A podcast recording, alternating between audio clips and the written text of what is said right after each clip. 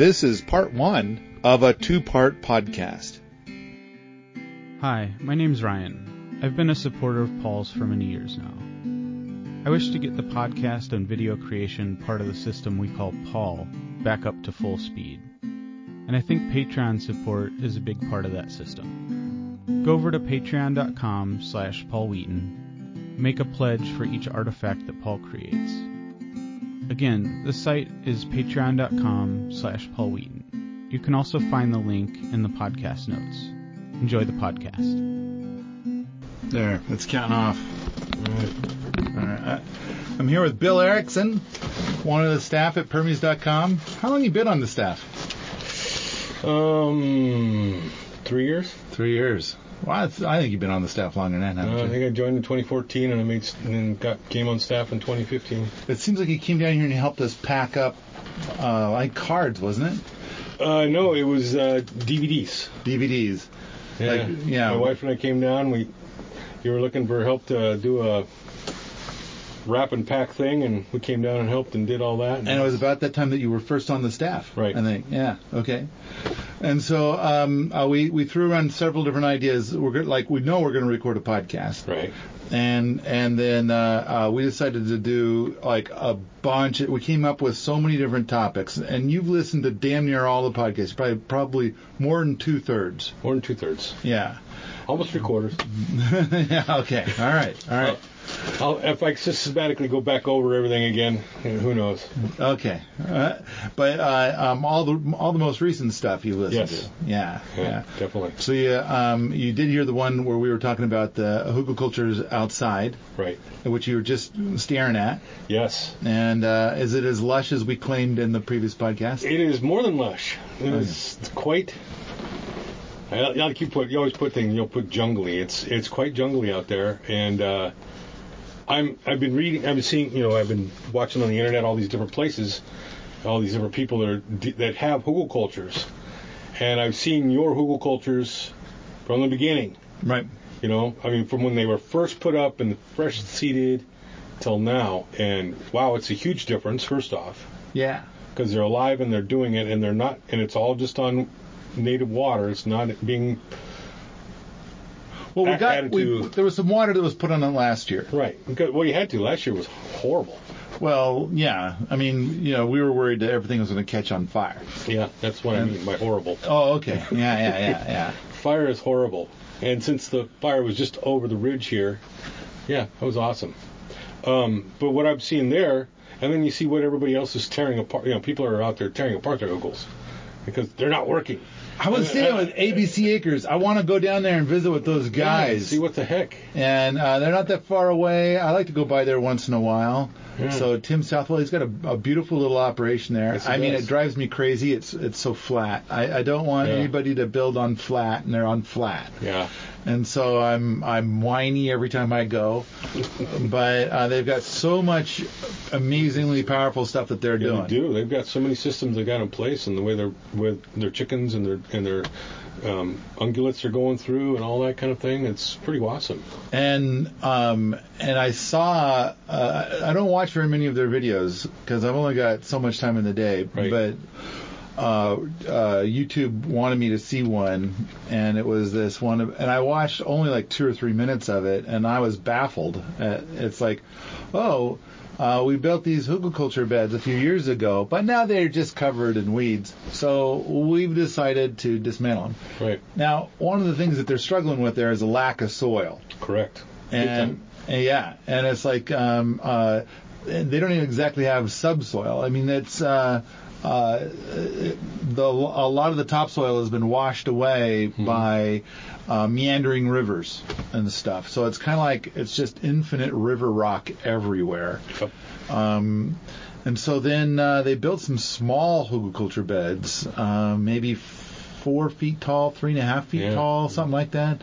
Yeah. And um, and so they're like, oh, well, what we've decided to do is to rip into them and spread them out over the field Right. because they were just growing weeds. And I'm kind of thinking like, well, growing weeds, those are called pioneer species. Yes, sir. They're building the organic matter. And uh, so, you know, when they're they're creating these root systems to hold it all together, and then if you want, You can uh, uh, chop and drop, There you go. get rid of those, and and then uh, uh, grow whatever you want, or have preferential stuff, or whatever. drop and drop out here. Uh, you know, maybe plant a few seeds of what you. But if you're only going to plant annuals, then you know, Mm. unless your annuals are going to be aggressive enough to reseed themselves, um, then then yeah. Uh, but but uh, how about how about some perennials? You know, um, and and do that. But I was not like we got a lack of perennials. We're out here in Montana, so I was baffled. They were they were taking apart, like digging it up with a loader on a tractor kind of a thing. Like let's just get a scoop of that and then mm-hmm. spraying it out on the field. And I'm kind of thinking like, no, no, add texture to the landscape. Now, granted, different artisans are going to have different approaches to doing everything, and I just kind of felt like, man, I want to go down there and talk to those people and find out like what is going on? Now and and you know their artistic approach to permaculture is different than mine and that's awesome. And i'm just really curious why. I i would say okay uh, you got a lot of poor soil. So how about if we make this hugelkultur bed here and we'll try to take the best from around and concentrate it into one spot and then we'll have some spots that grow things that are okay with poor soil, and a spot that'll grow things that you know insist on better soil. there's a lot of stuff around here that will do that too. And so we'll add diversity to the landscape. Um, but I, but they're like, no, no, we want homogeneity. We want to spread it all out and and make it all kind of the same. I was baffled by that. You know, I'm sitting there looking at them, and when I was watching the video myself, I'm sitting there thinking, that's a hugel? Because, you know, it's like you said, it's only like four or five foot tall. And then they're pulling it apart. It didn't seem, and it was supposedly four or five years old. I was saying three or four feet. Three or four- well, okay. yeah, that, that was pretty yeah, small. Yeah, they were pretty small. And when they're pulling it apart, I'm not seeing any of the any of the woody bits in there Yeah. coming out. And I'm like, well, there's like there's some little bits of bark in here and there. I'm like, well, where's all the wood? There should be a huge, there should be some huge chunks of spongified wood in there, Yeah. especially at three or four years old, Yeah. that are coming out, or just big Right. swaths. It, of, it looked like a pile of dirt. Yeah, It didn't even look like a pile of soil. It looked like a pile of dirt. And maybe they maybe they were putting some pretty small branches in there, Maybe. some twiggy bits. Maybe they were just putting some weeds in there or something. I know because I look come out here and look at these ones out here, and you're not a little fella, and they're bigger than you. Yeah. and I'm like, wow, okay, so that's to me that's in my mind that's how I I actually think of them as being wider than yours are because your guys are kind of narrow because just because of the location. But Yeah. at the same time, I think of when I think of a Hugel mound, I'm thinking of something that's, you know, seven, six to ten feet tall that you can do stuff on. Yeah, I, I'd say uh, at this point in time, people should be shooting for seven, seven and a half feet tall, as tall as you can make them. Right. And then that means that their footprint is about is going to be about the same as their height, Right. but the sides need to be really steep. Yeah. Otherwise, Sepp Holzer will be angry with you. I don't want to angry. Yeah, but He'll, he'll speak German at you. It's very scary.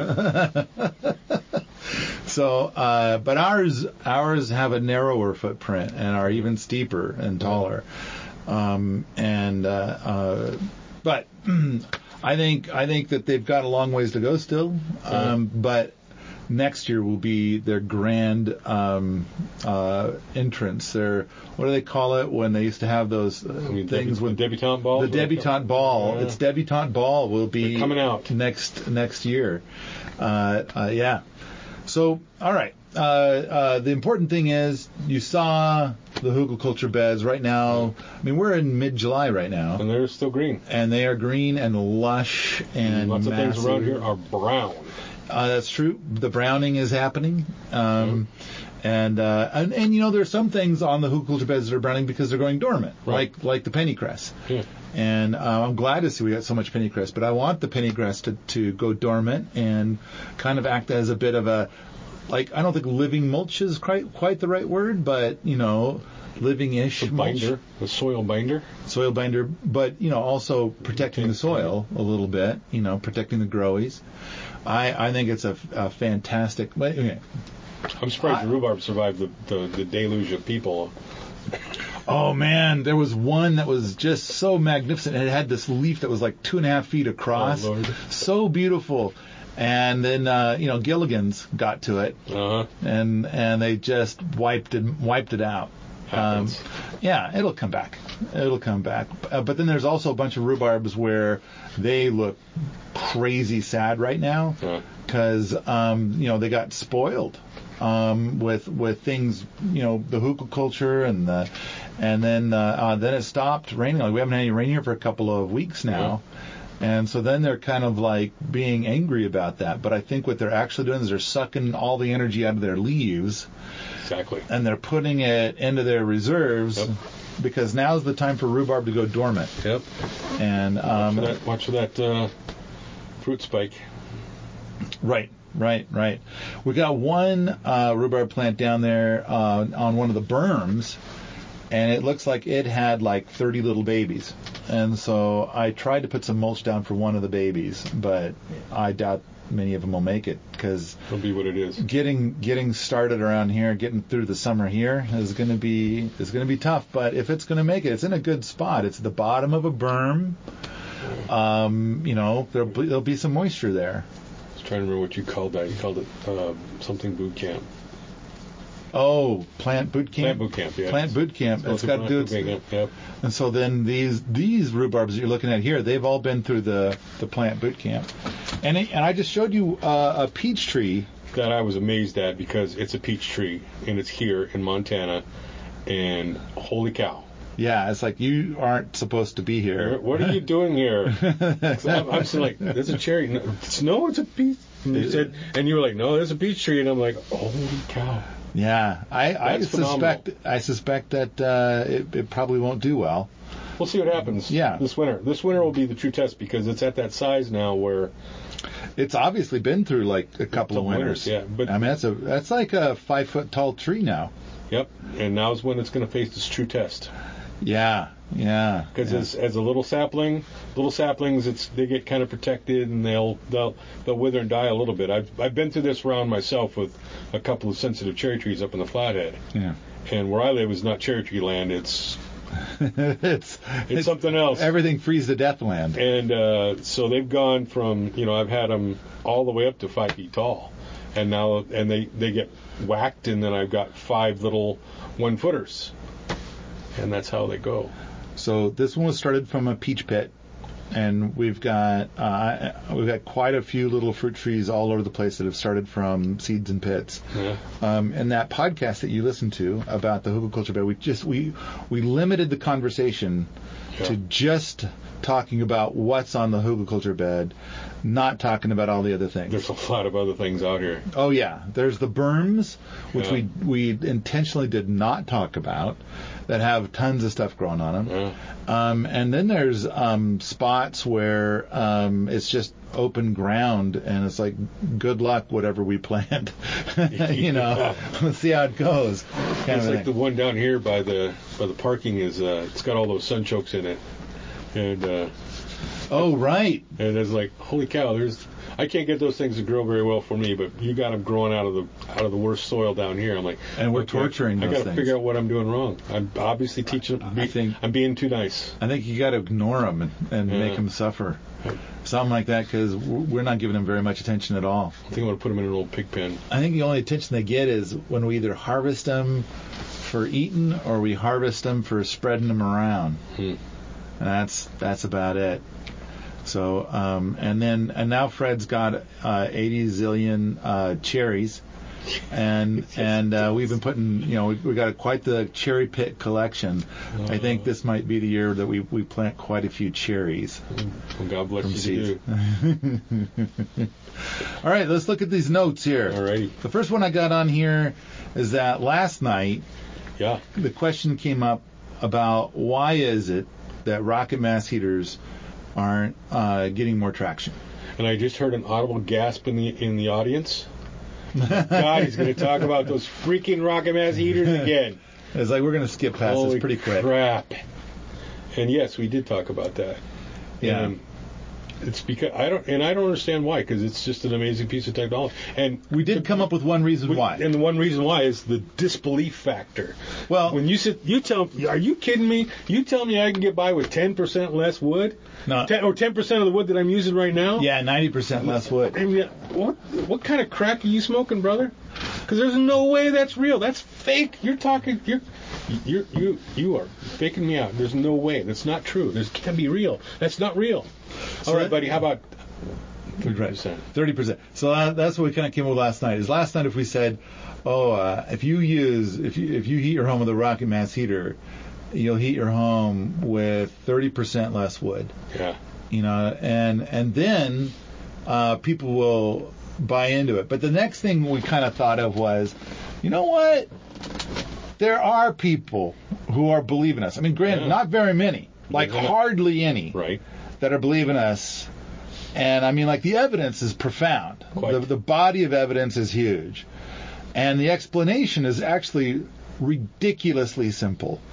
And it's and it's and and we, we've explained it so many times. The message gets people are running their 75% efficient wood stove at 3% efficiency, and sending 350 degrees to 600 degrees out the chimney. Yep. And it's like we're running at 93% efficiency every burn, and we're sending like 70 to 104 degrees out the chimney. That's all there is to Some it. water vapor. That's it. That's that's the explanation. And we're heating with one one tenth wood. But so the the corollary to this. So first of all, we're having horrible buy-in, and it just will just this just changes everything for the whole planet. Right. If if we could just get the information out there Yes. and we're struggling with that. But the other thing is that we thought of is that there are people that have taken the time to understand it and believe it and implement it, and they went, "Fuck yeah, this is this is doing what they said. One tenth the wood. Wow, this is amazing, and the exhaust is clear, so clear." And so it's so there is this little bit of benefit of like okay the uh, the early adopters, Mhm. the people who choose to uh, uh, drink this Kool Aid, if you will. Okay, Jim that, Jones. That that that they get they truly get Yeah. the benefit. And and then um, they get bragging rights and they get to say neener neener. And do. and when somebody says it can't be true, then it's like they get to call those people dumb fucks. Yeah. Uh, then it's like, go ahead then. But go ahead, be nice- spend all the supposed to be money. nice to people, though, man. Oh, that's right. Come on, That's dude. right. Can't have you. I mean, yeah, so they are dumb fucks, but you mm. can't just be calling them that because, you know, then their feelings get all hurt and they're all gentle inside, and blah, blah, blah, and spend hours crying. I mean, the shower washing up and, you know, crying in the shower. crying in the shower. Yeah, crying in the shower. Yeah, yeah. 'cause- yeah. Oh, my God. 'Cause they got to hide the tears. Call 'cause me a dumb He fuck. called me a dumb fuck. Oh, my God. And he might have been right. Uh-huh. I'm trying the to soap hide is it. not working well enough. I think I got some in my eyes. But, you know. But then, but then, but to go to that point, I know that there's all of these rocket mass heaters out there. I haven't built one myself because, well, I'm Sure. load stress load. I don't want to crawl any What- 120 year old farmhouse. Whatever excuses I want to use, it's going to work, right? But the thing is, you're wrapping your head around doing it. I am. I'm there. I'm I'm ready. I got to gather my stuff. I'm got put the things together. You've watched the videos. You've read the I've book. read, watched the videos ad infinitum, ad nauseum, however you want, whatever ad you want to add. I've watched them, Yeah. and I've gotten all, ooh, you know, get all tingly because I'm really. This is exciting. This is cool. I'm a geek, so I love to geek out on crap, right? and and then there's a gateway drug that And we have have available now. And now there's a gateway drug that we have available. My I showed I showed I told you this yesterday. I showed this to my youngest daughter, and she went, "Holy crap! We got to get one of those." And I'm, of course, I'm speaking about a rocket stove. But, but to back to my point though, all these people that have these out there, uh-huh. there are not enough pictures. There's not enough pictures. That's true. There's not enough video. We need. We need more pictures and video and things like that of those that have been in use like all You know, winter and, long. And, if people are not, for several winters. people aren't saving at least ten percent because they never check, at least they can say, you know, Paul's not as retarded as he looks. I'm sorry, I should have said that. Paul, Paul is not Yeah, as thanks, buddy. Paul is Paul is not as uh, uh, uh, developmentally delayed as he as you think he might be. He's telling the truth here. There's awesome stuff available in this, and this is something that really is a game changer. If people just want to get out there and get off that freaking that that oil tit.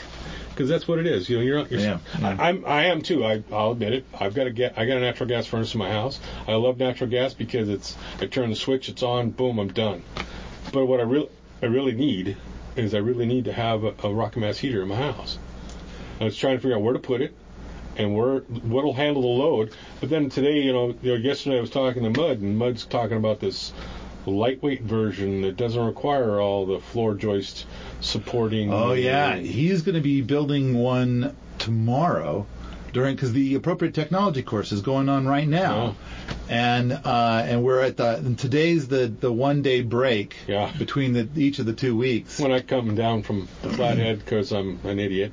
But So uh, uh, and and so uh, tomorrow Mud is going to teach everybody how to build. Uh, he's calling it a shippable core, but it could be used as a standalone rocket heater. okay, Um, but uh, the way he's designed it is that you could put a um, a mass on top of it, and so it could totally work in a tiny house scenario.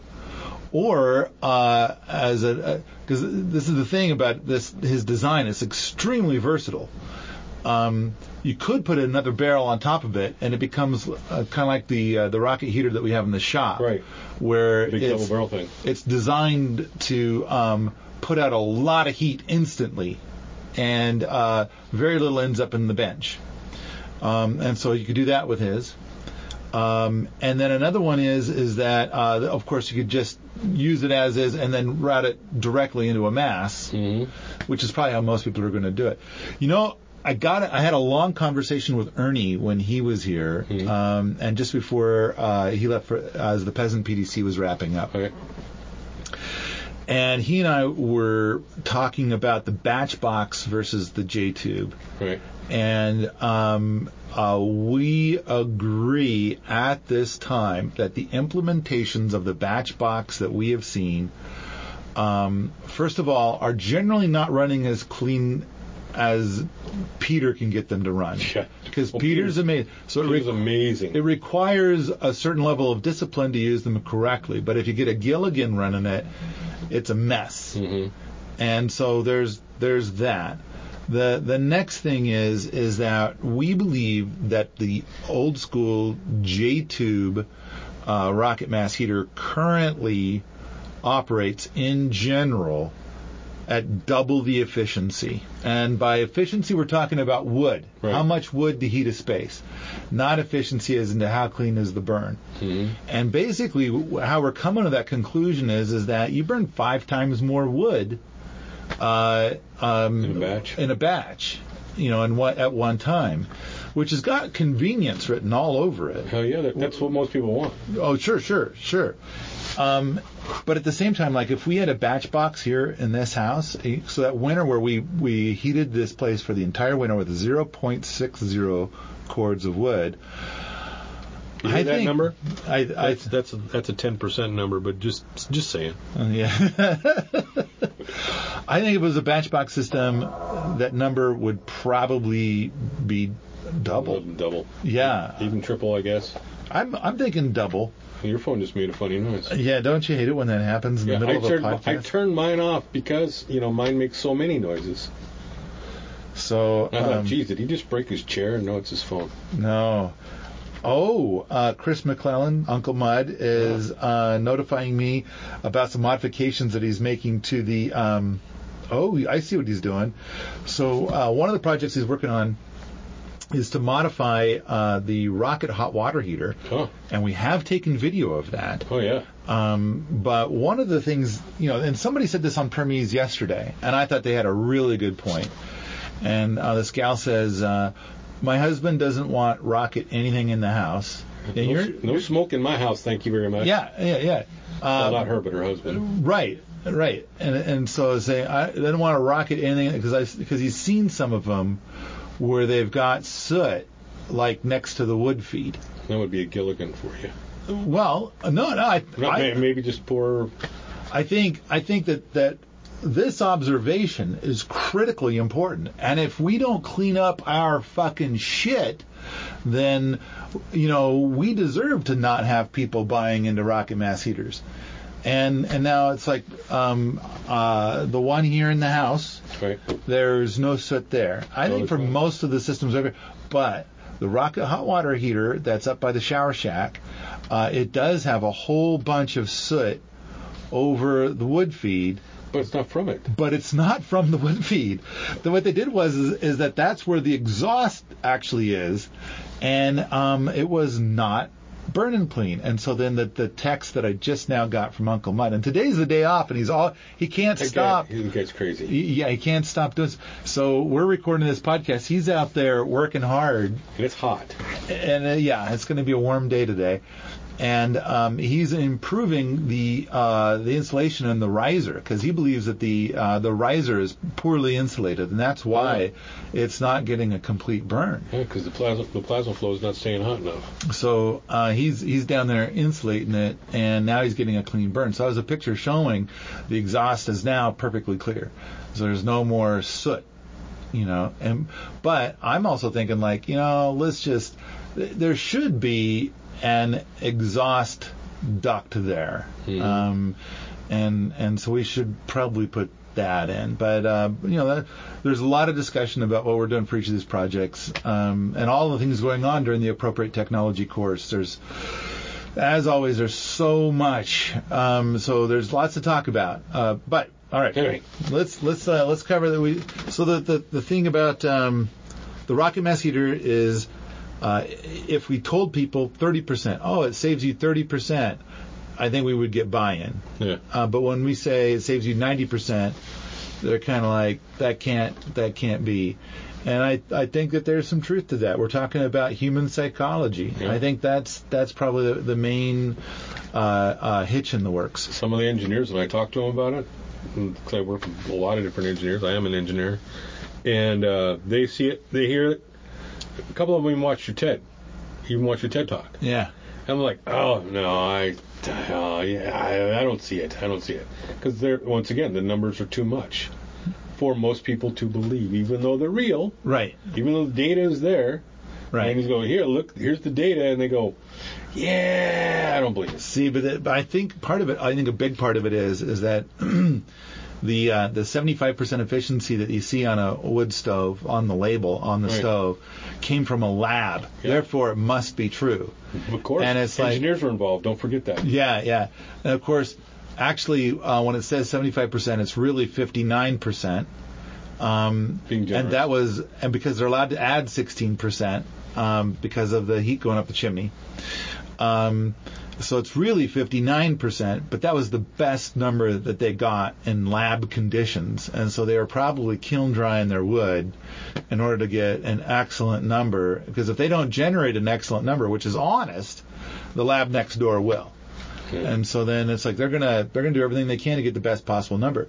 Then you take this 59% efficient wood stove, and then people will operate it at night to get only like 3% efficiency. Right. So you can operate, Shut These down all different ways. even though it says 75% on the label, you can operate it at 3% efficiency. So I think that the problem is is that they are they've got great faith in the lies of that 75% number. That's that's a big reason why they're not buying it. Would you agree with that? I agree. A guy, a guy with a lab coat and a clipboard said that this is what it was, so it's got to be true. Yeah, yeah. You need to wear a lab coat more often. That's the problem. I've got one. I know. Yeah. You need to wear it more often. I think. Yeah, put Hi, on those Paul. fake glasses I got around There here you go, somewhere. Yeah, yeah. Um, uh, okay, here's here's a I think a really important thing. Ernie's fucking pissed. Oh. Um, and and so when we were kids, you're probably my age or so. I am. And so when we were kids, we were told if you build a better mousetrap, the world will beat a path to your door. And so Ernie dedicated an enormous slice of his life working with Ianto on this, and um, and beyond Ianto, you know, Yeah. just a fat it's like, and the fact that the world's not beating a path to his door, he is just pissed off. And and it, but you know the next thing is is that I gotta feel a little bit like why because like you look at the hugel culture stuff we got here. So we were just talking earlier about how this place is not a farm. I I'm really not interested in exporting food, but I can see that there could be a resident here who chooses to do that someday. Right. Um, and I kind of feel like in order to have the, the, the massive permaculture systems, you, first have to create permi habitat, There you go. or else they're not going to be here. Um, in the meantime, we have done a couple of little things while we've been putting most of our effort into permi habitat. And um, and so there's the hugelkultur beds. Just you know, I- I'm going to guess there's like I don't know, 200 feet of hugelkultur beds here. Easily. And then there's like several hundred feet of berms in addition to that, and then there's other stuff. But um, So that's just here on the base camp. that's just here on base camp where we have like not really, we don't really have soil. Mm-hmm. And then you go up to the lab and we got we got soil. Yeah. You know, that's another story. Um, but uh, um, I I think that uh, we're finally seeing that the soil is ready for full-on gardening, and we've got some food systems going in this stuff. We've got lots of food coming out. Um, probably not enough. Food. Well, I mean, we're we probably have enough food coming out of these systems that it could feed Jocelyn and I seventy percent for a year. That's good. I, I think there's about that much. Would you agree with this analysis based on how many growies you can see here? I mean, Mm, you might be a little optimistic, but pretty close. okay, all right, all right. I mean, oh, we had spaghetti flavored cake last night. We did have a spaghetti flavored cake of two kinds. That's right. That's right. One was vegan because Fred's around, Fred's around, and um, uh, and it was pretty good. I was, I was like, I liked it. It was definitely, you know, like I told Jocelyn, what's in this thing that's not normal, but it tastes awesome. I liked all the multiple layers of flavor that were in it because it was so good. and, and did she tell you? Yeah, she told me. It's lamb's quarters. Yeah. I mean, she had an enormous mountain of lamb's quarters that went into that. Otherwise known as pigweed to me, Yeah. but it's lamb's quarters, not amaranth, which is a different thing entirely of kind of pigweed. So there are all kinds of weeds, weeds that pigs eat. So I guess that's what it. But the lamb's, but the lamb's quarter. um, oh man, that was awesome. Take that was an awesome flavor. So I kind of feel like we're seven years away from being permaculture Disneyland with all the food systems and everything. Yeah. But I mean, there's some stuff starting, Mhm. you know, and um, and so like let's suppose that I get to the point that we've got like five or six Gerts living here, Yeah. you know, and uh, and it, but but part of me is kind of like, and so this is what I wrote down on my notes here for today. It's, Why bother solving more stuff if people aren't ever gonna find out? And I mean, this is what Ernie's pissed off about. Right. It's like he went and he did all the work. It's going to change the world. Yeah. It's gonna it's gonna eliminate 80% of all war. Yeah. It's going to uh, uh, solve massive pollution problems across the board. It's just gonna it's gonna fix all kinds of stuff, and yet people are ignoring it. In the meantime, they keep making these movies talking about like we're all fucked. We're all gonna die. Pretty soon it's gonna get to be 800 degrees outside and we'll be dead. If you ain't drowned first. Yeah, yeah, yeah. And and it's Yeah. like, you know, so Ernie's got the solution. If you switch from electric heat to a rocket mass heater, you reduce your carbon footprint as much as parking seven cars. Paul, I don't have a forest in my yard. It doesn't fucking matter. You don't need a forest. You don't need a forest. shit. You don't need a a bunch forest. of shrubs, man. All you need is chunks of wood. Yeah, yeah, no, no. It, it requires so incredibly little. In fact, you know, when we heated it that one year where we measured it so well, which by the way, I think that this last winter we probably were like writing about 25% less than that. Mm-hmm. And so less than half a quart. So a half a quart of wood, that's a box that's four feet by four feet by four feet. Yeah. And and it's like that's about how much you would need to heat a three bedroom home in Montana. And I imagine most of the people listening to this podcast are in a place that's not as cold. Yeah. and so it's it's kind of like this is but all right the important thing is is that while we're while we're doing profound shit um uh, uh Ernie is just beside himself with fury that it's like nobody fucking seems to well people do care but it's like this a rocket rocket mass heater should be a household word at this point Yeah. and and it's like it's it's not and and I think it's I think it's the whole thing about like you know we're saying 90% which is true versus 30% which is believable Which is palatable. because of the lies people have been told to this point. Mm-hmm. and so um I, I'm not all right and so it's like okay we come out with some more stuff you know we come up with more things and more things and more things and it's like it still just kind of sits there and gets ignored now, granted, I can't fucking stop. I am obsessed with this stuff. I'm working 100 hours a week. I can't. I keep going and going and going. But I am kind of a little frustrated that it's like, you know, why after 13 years of my doing this, it's been 13 years since I dropped my career and started on this path. For 13 years, why is it I haven't reached more people? I mean, and then at the same time, permies, we get 1.4 million people per month, right? and um, and they, uh, we get 26 million Most of whom are lovely people, by the way. Yes, Most of whom. that's true. Then the rest get dealt with by people like me. And and you know what? I think it's gotten easier It has. It's it's gotten a lot easier easier. A lot because we've set By the way, precedent. let's get back to focus. So Okay, sorry, I, did, all right. I diverted you. All right. No, no. This. Hey, this whole podcast is about you know. Uh, we we already made a list of things. This is bits and bobs. Yeah, we get we get to go That's all true. over the place. Oh, that's right. I forgot. yeah, yeah. Well, you know, but th- what you're talking about there, when you're the thing that you're talking about is that you know all these, all this effort, all this drive, all this push to answer a question that people are asking all the time. Yeah. You tell them, And they're like, and they're like, "You're a fucking liar." yeah, you're a fucking liar. You're right. Yeah. And, and it's like, come on, dude, the? CFLs are the solution. It says it right on the box, man. Right here, brother. And- Look at this. and you can get and the these- box is green. It's got a leaf on it. Yeah. What and the they're hell? available at all the stores. All the stores. You know, therefore it must be true. Yeah, your incandescent bulb is a lie. Yeah. It costs it costs billions at the landfill. It says it right on the box about the CFL. Yeah, yeah, yeah just because CFLs are poisonous. Uh-huh. no, it can't be. Yeah. All right.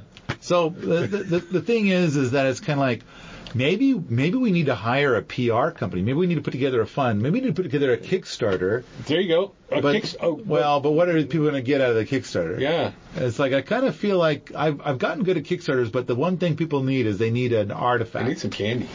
Now, of course, by the time people hear this, there's probably only like two days left in my Kickstarter. Please Right. go out and fund it. And then Well, remember when that's that's a good answer to the question, Paul. You're funded. What the hell, man? Why are you asking for more money? What's wrong with you?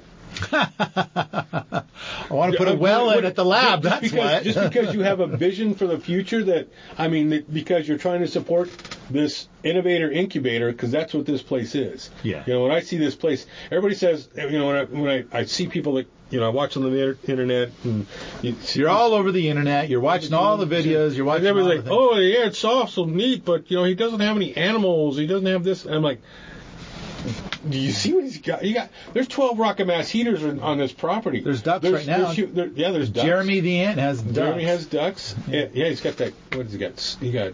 He's going to get two, and what do you want? Up seven or eight of them, or Yeah. something like that. And then you know, there's deer, and there's elk, and there's bear, and moose, and mountain lion. cat. Yeah, mountain lions. Well, I was thinking. Oh, the- oh, and Gert, and Gert's cat. the cat, Yeah, Gert the cat. and then uh, Jeremy's got a couple cats. But but all right, that, those don't really count, I guess. Well, Yeah. they do count, But- you know. But the thing is, is that people come expecting a farm, but what they have, but you, you very clearly have stated that this is the lab, and It's for experimenting. Camp, and it's for experimenting. You are Yeah. doing innovation here, and guess what, folks?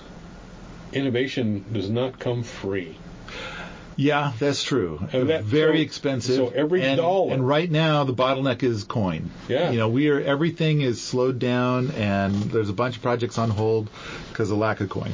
And that's and that's a big deal. So people are asking, well, why do you need more money? Well, you Kickstarter's funded. What more do you need? This is one project.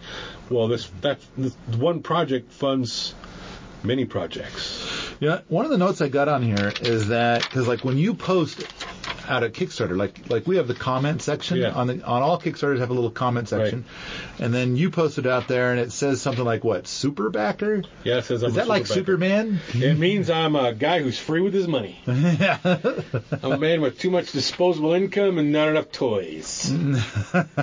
no, what superbacker means that I've, I've backed over 100 projects on Kickstarter. And I'm, um, I've, like I was telling you this morning, I think it was 136 at latest count. And I've got on Indiegogo, I've got another 50 or 60 that I've, that I've backed over there. And the the projects range everything from some Gugov technology to zombie movies, and I will not, and I'm not ashamed of the zombie movies. Thank you very much. they're they're a real allegory for modern society, or whatever George Romero said about the original Night of the Zombies, Night of the Living Dead. So my range, I go, you know, there's this huge range that I that I go across, and it's in things that I'm interested in, but there's also more. There's got to be, you know, I mean, I've I've I've uh, backed projects I had no interest in whatsoever, but they made a, a fucking awesomely hilarious video, and they had all this good visualization of what their candy and what the project was about. Right. They did a Kickstarter right. They did a Kickstarter right, and so when I see that, when I when I see something like that, I've got you know I've, I've, I've got it's urging. It's like an urge. I've got. A, I'm like, wow, that's awesome. I don't really care, but that's awesome. and here's some money because I'm going to back your creativity. I don't necessarily want your product or what you're doing, Yeah. but what you've done or what you're going to do, I can see the I can see it's going to have an effect of some kind. I, I've had a go few. Kickstarter because I've I've backed like forty some, Yeah. and and I there were a couple where I, I've kind of felt that, and I kind of I just put in a dollar and I selected no reward, There you go. and um, I just kind of felt like what they were what they were doing, like you're saying, it, that was cool.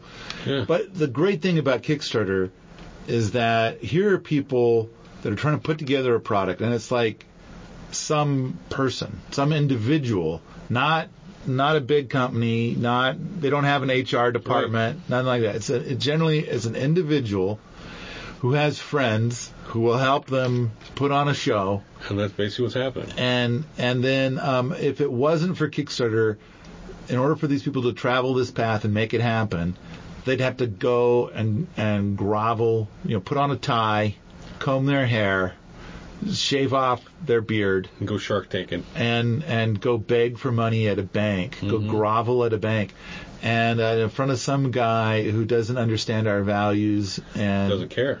Yeah, yeah, and you know, which from a banker's perspective is legit. Hey, are we going to get our money back That's with all they care interest? Yeah, and and it's like I just think Kickstarter is awesome because we it, it, it, these guys can do this stuff without a bank. Exactly. And um, uh, and then on top of that, you get the thing, whatever the thing is. Now, if somebody does a Kickstarter and they're like, "I'm making a DVD," and you don't get to see it unless you pay me forty dollars, then I feel like uh, that's that's too much money, man. It's a You lot, of know? stuff, a lot of money for a DVD. Yeah, yeah. I can buy one. I can buy one at Walmart for like six bucks. Like forty bucks is the uh, is the one for the digital version. Yeah. You know, and then for the actual DVD, that's eighty dollars. yeah, And it's like T-shirts a hundred. I kind of feel like you're you're doing a fundraiser here, man. And and I think I because like the thing I don't want to do is like okay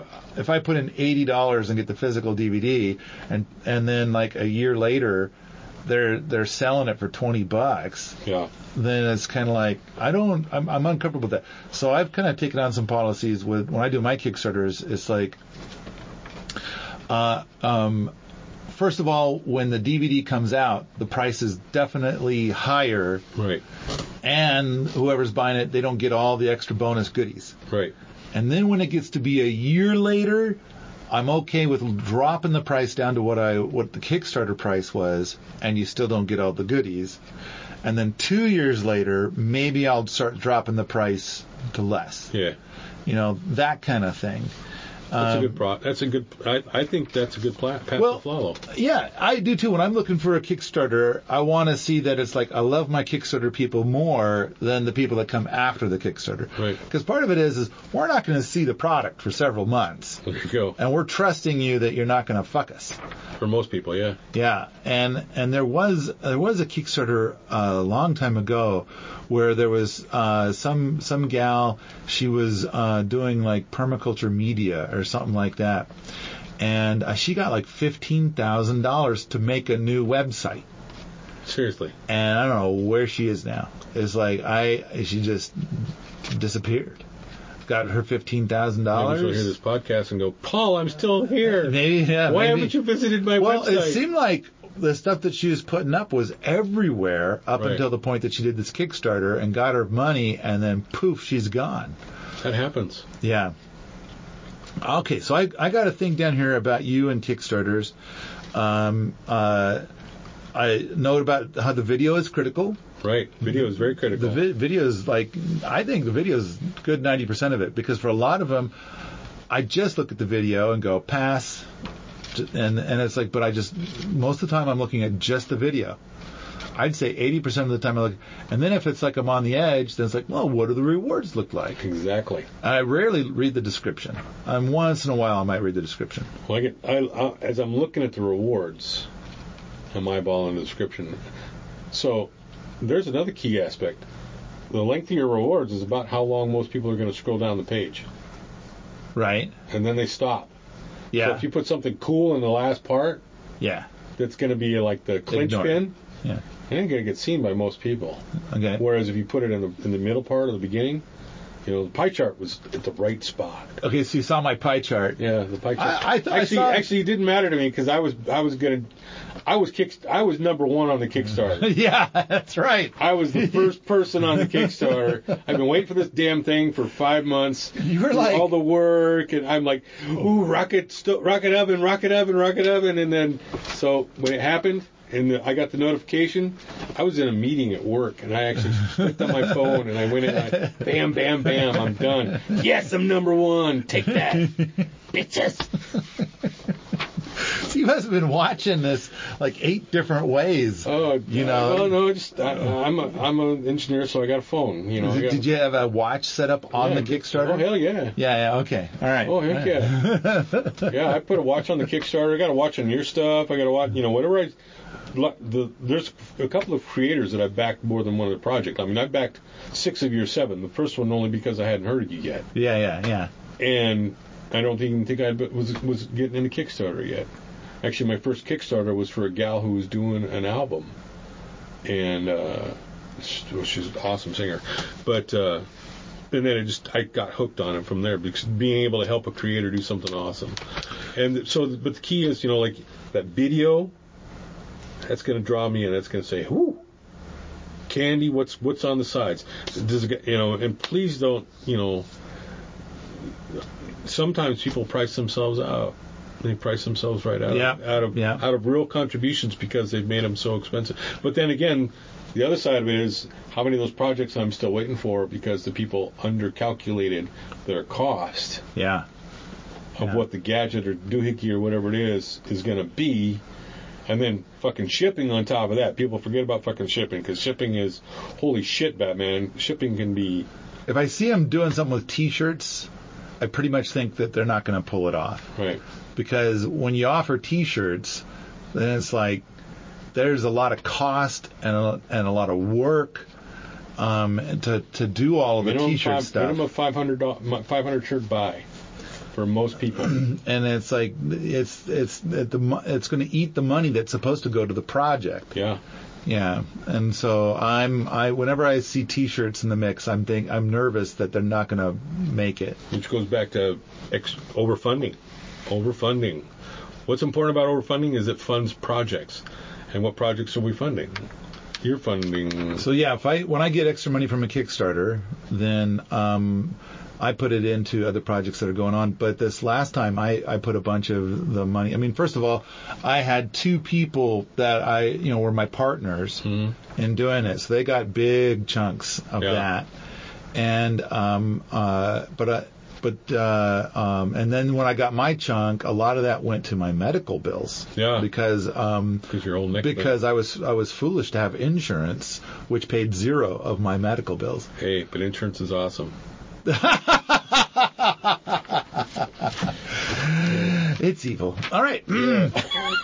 now, one of the things I wrote down here because we kind of got to talking about uh, your experience with Kickstarters a little bit, and so you were saying one of the things that you like to see in a Kickstarter is like, you know, if you see bonus goodies, it's kind of a sign that these aren't just like, like first of all, this is not their first Kickstarter. Second of all, they're they're throwing in a bunch of goodies from their other Kickstarters, from the other things. These are people that have created a massive mountain of content, Right. and it gets thrown because like with Uh, I my like- stuff, With your stuff, all your just about everything from all your Kickstarters, some artifact from those is a piece of candy, which is like wow.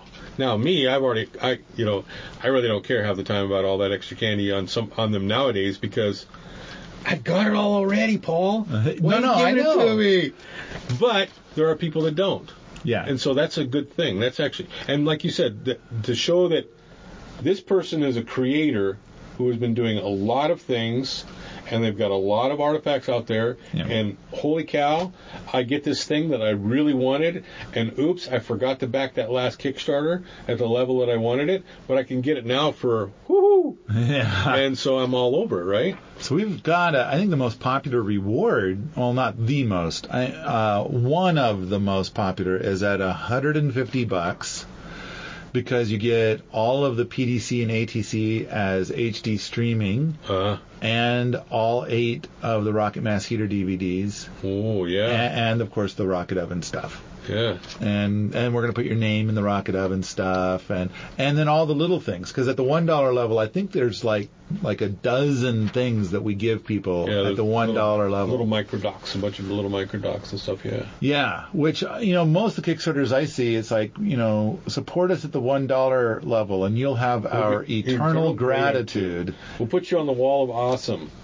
Where is this wall? Yeah, it's hidden on Facebook somewhere Yeah. where you can only see it if you log into Facebook. Oh yes, the face hugger, yeah, the evil face hugger. that's what it is. Like like out of Aliens. Exactly. Yeah. You understand the reference. Yeah, yeah. It's yeah. exactly what it is. It's going to take you over, consume you, and turn you into somebody else. Not that I said that out loud. Please don't sue me.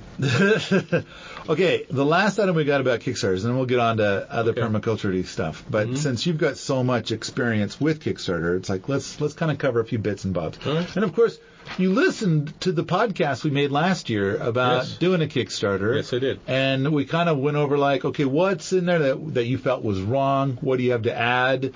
And it sounded like zip on both counts. Yeah, We're I- I adding a little bit here, I but- couldn't, I couldn't remember anything specific. I think if I would have, I, I, prob- I bet you if I go back and review it, I'm probably going to think of something. Yeah. Because I'm now in that frame of mind. Whereas at the time, I'm like, yeah, okay, yeah, that sounds pretty much right. And you had some smart people help with you on that, so that's good. So, all right. Uh, I've got a note here to talk about when I'm doing this Kickstarter. Then um, I I tried a thing. I Right. wanted to do an experiment Mhm. to try to learn about how Kickstarter works because Kickstarter's got these lists. One's called it's like you could look at all the top Kickstarters based upon um, magic. They call it magic right. and um, and so it's some sort of algorithm to show you like the ones that they think are best based on some criteria that I'm not familiar with. Right. Uh, the other one is called popular, and so it's like, well, what makes something popular? I, I don't know what makes a Kickstarter popular. And Once so, again, it's a secret algorithm. right, right, only to a few. and and so we, I thought I contacted the Plotsketeers, and so when people sign up for the Dailyish, there's you get this option to go check a checkbox that says um, I want to help Paul with his devious plots on world domination. Right. So we call them the Plotsketeers. So there are seven thousand. There's actually And I'm one of. Okay, right. You're you're one of them. Uh, okay, and there's uh, more than seven thousand people Yes, that are are. the Plotsketeers, and um, so I sent out a, an email to the Plotsketeers, and I said, okay. There are currently only 200 people that are currently supporting the Kickstarter. Right. There are 7,000 Plotsketeers.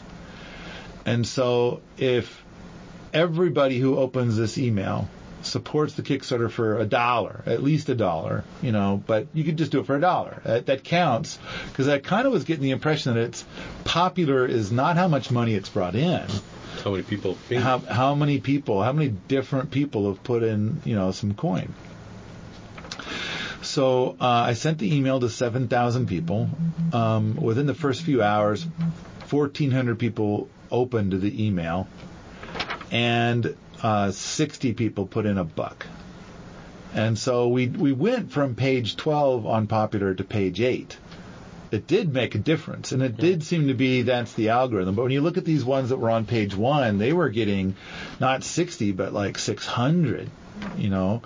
And so I was thinking like if a thousand people uh, uh, did this, then for one day we'd be at the top of Kickstarter, and we'd start to get recognition. Kickstarter might even actually mention us in their the emails they send out and stuff like that. Yeah.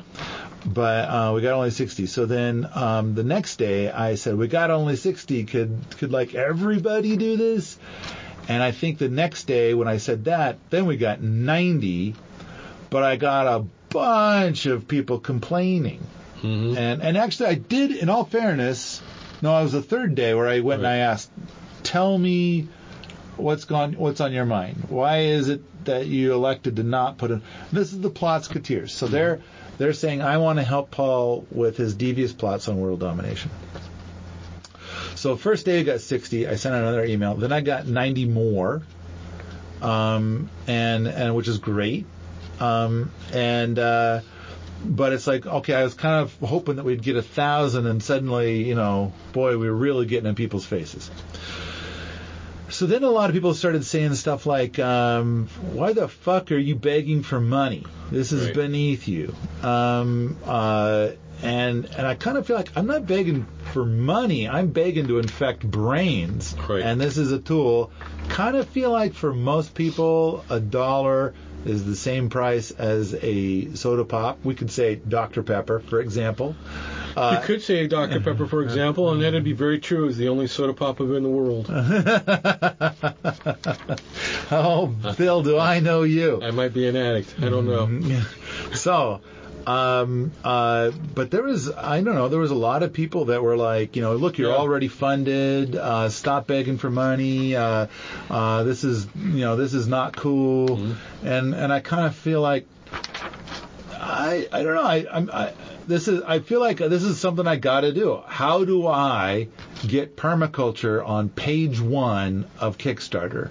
Exactly. or appropriate technology up on page one of Kickstarter and like you know get it in the face of people. Let's start getting their attention. Let's uh let's make a difference. And I was, I was reading those comments and I saw what people were saying. I could see where some of them are coming from. Some folks are coming from, I don't have a fucking dollar. I ain't got a fucking dollar, bro. I mean, yeah, no, I get that. That's cool. That's- that's fine. you are excused from for- class. Then there are, you know, out of the 7,000, 1,400 open the email. And I'm like, if you're a my my question is, how come there's how come there was such a small response? Is it are have these people relegated you to the spam bucket or something along those lines? Or oh Jesus, another one from from Wheaton, what the hell? And where what we're trying to accomplish here, and we and I count myself as part of your plan for world domination because I'm a Plotsketeer, I'm on the staff, I fucking support Kickstarters, I come down here and do shit at the lab, I, you know, I'm I'm on board. Yeah, yeah, yeah. And so what I'm wondering is, you know, when I when I hear you're already funded, I'm like, it's not about funding. Funding just gets this project going. But what's the plan? The plan is to infect as many minds as possible Right. with permaculture to take to make sustainability so it's not a dirty word to most people like it is now. They people what do you hear people when they hear sustainability? Oh, them damn dirty hippies. And that's not what it's about. It's not about that. It's about making it so that people can live here better with less of an impact, with less destructive impact. I mean, we've got, you've got, and so, and that ain't free. I, I could really use some coin. I could use a large mountain of coin, and I'm trying to. And I, I don't like the. I don't like the idea of grants. Um, if if we had somebody because like you know if you had a million bucks? What So- would you do with a million bucks? I I could uh, you know what If I had a million bucks to give you, what would you do with it? All right. I've actually put in the last because um, I've I've so far I've got more than that put into this project, Yes, you do. and that was my money, and and it's like uh, um, uh, and so so in a way it's kind of like if I could do it over again, what would I do differently? And I and I kind of feel like what I have done is I've put a lot of money into teaching people who then decided to go to move along. And uh, for some people, it was because we had somebody here who brought a fuck ton of drama, um, and and other people were like, "That is that is too much drama. I'm out of here." Um, and then we had other people that they were the source of drama, and it's like, "You gotta go, you gotta go." Um, and uh, but but all these people, it's like I put a lot of money into teaching them thinking that I'm investing in the future knowledge of all of permaculture. Right. You know, I'm hoping that that half these people are going to stick around for 20 years and then they're going to share this knowledge, et cetera, et cetera. And instead, um, you know, they develop other plans for whatever reason. I mean, I don't have a contractual obligation or anything like that. This podcast is continued in part two. Don't forget, go out to patreon.com slash Paul Wheaton and make a pledge for future artifacts.